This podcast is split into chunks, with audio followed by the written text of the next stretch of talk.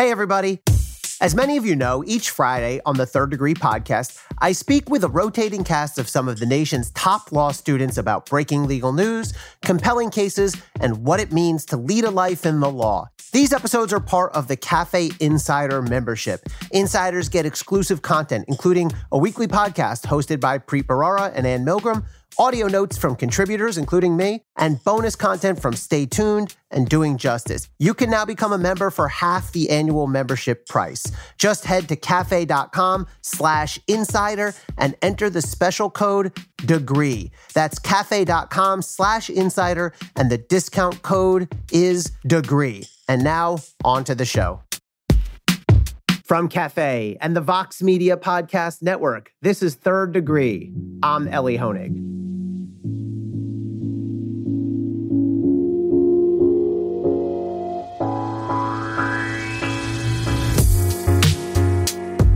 I'm going to be honest with you. I'm always honest with you, but today I'm going to go a little bit out of my way to, I guess, embarrass myself a little bit. I first got hired at the Southern District in early 2004. And I guess understandably, some of my friends and relatives, I'm not going to name names, mom, uh, were a little confused. What are you, a DA? Is this an attorney general? Is this state? Is it federal? Is, is it like law and order? It's understandable. There's a lot of different prosecutors at a lot of different levels to keep track of. And I think my mom, in fairness, would probably ace a test now. But the way I would explain it back then, what the SDNY was, was this I would say, it's the office that Rudy Giuliani used to run. I mean it. Rudy was at the time, and again, this is 2004, the first name most people associated, I associated, I wanted people to associate with the SDNY. I knew, we all knew Rudy was brash. He was a self promoter. He rubbed a lot of people wrong. But heck, that's kind of what New York City is all about. But Rudy was known as a legendary mob buster. He was that. And this is, again, early 2004. It's not long after 9 11. He was still seen as America's mayor. And at the time, hard to believe now, but he was still seen as maybe the next president. Well, Rudy has changed since then quite a bit.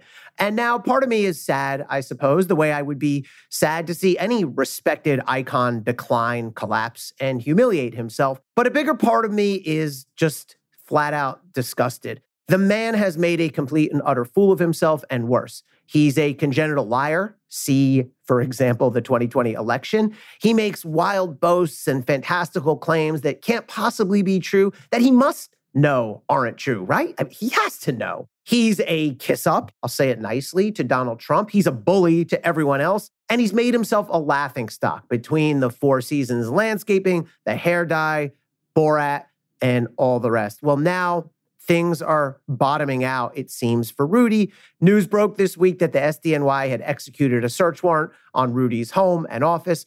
That is, of course, a very bad sign. The only question really is is this rock bottom for Rudy, or will it get even worse?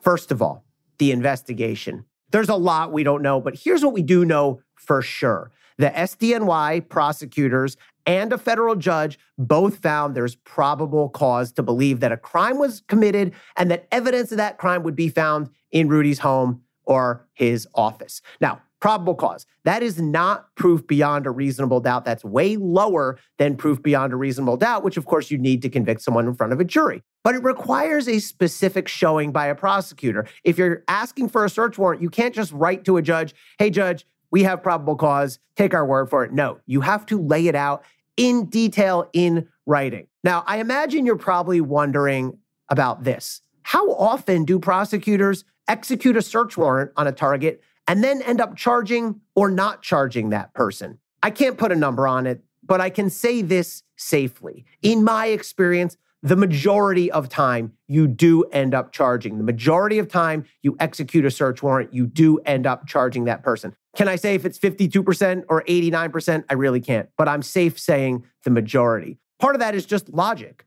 We know prosecutors are already a good chunk of the way there with probable cause. They're not all the way. Technically, all you need to charge someone is probable cause, but any good prosecutor usually wants and needs more before they actually will pull the trigger on a charge. And by the way, There's no way this search warrant is happening with just your standard, sort of close to the line probable cause, because everybody here surely understands this is a big deal. And no matter what, you as a prosecutor will be accused of playing politics and misconduct. Rudy is already doing that. So you better have your ducks in a row. What could they find? Well, we know they took phones and electronic devices. Rudy is sort of infamously a prodigious user of many different phones. He's not particularly good at it. He is probably the world's most famous butt dialer. Cell phones have changed the world of law enforcement. When I started back in 04, they were really quite uncommon. I once had a case where, for some reason, I had to call up a very old case file from the 90s.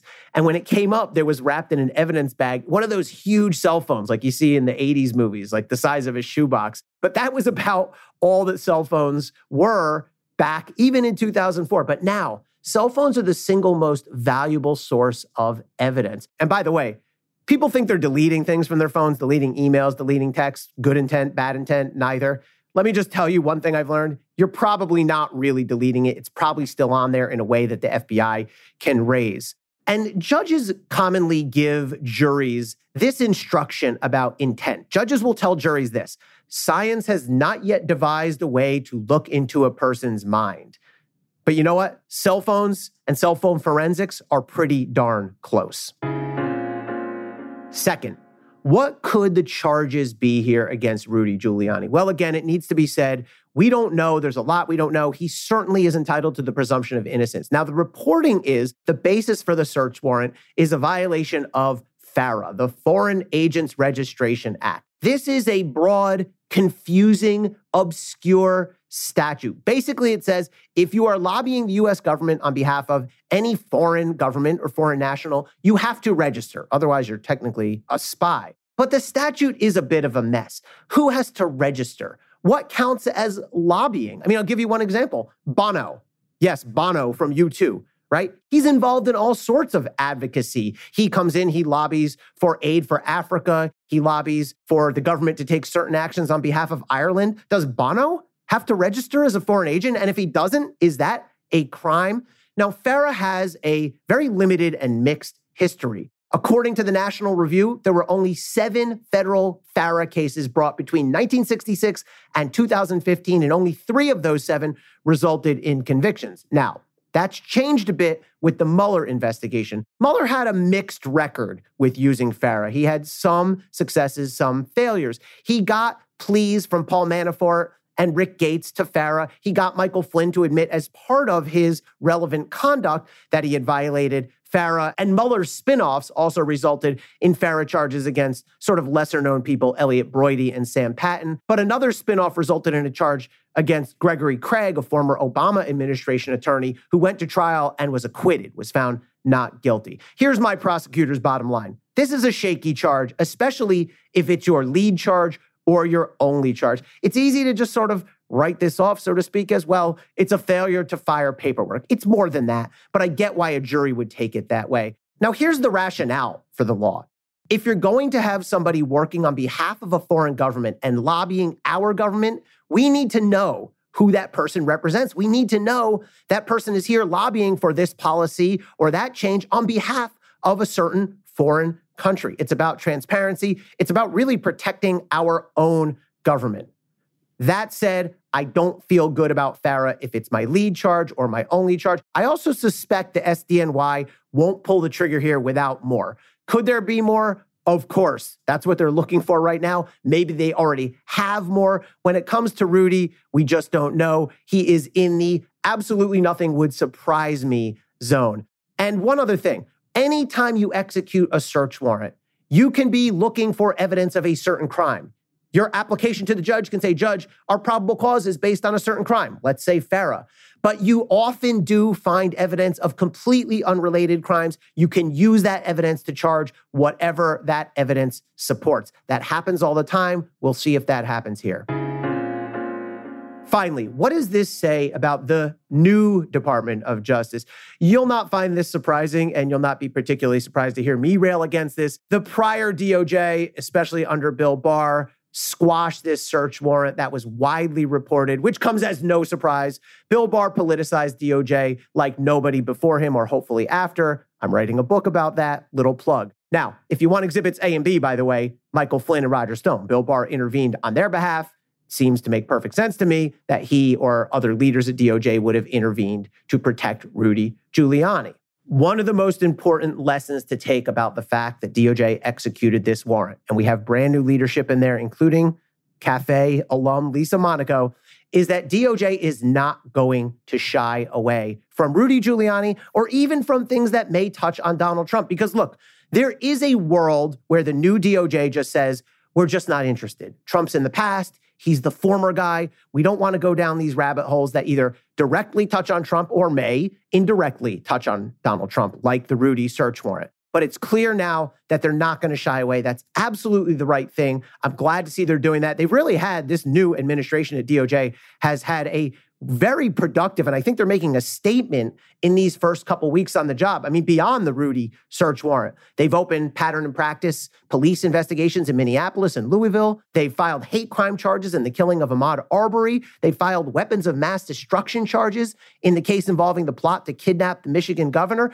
And reportedly, they're going to be filing federal charges against Derek Chauvin and the other police officers involved in the George Floyd killing. So the signs from the new DOJ are good and encouraging. It tells me that this is going to be a DOJ that is fearless, that has a real backbone, and that's willing to go after crime or wrongdoing wherever it may be necessary.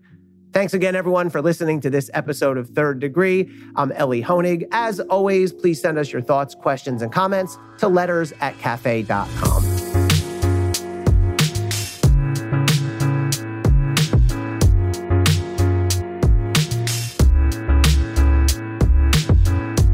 Third Degree is presented by Cafe Studios. Your host is Elie Honig. The executive producer is Tamara Sepper.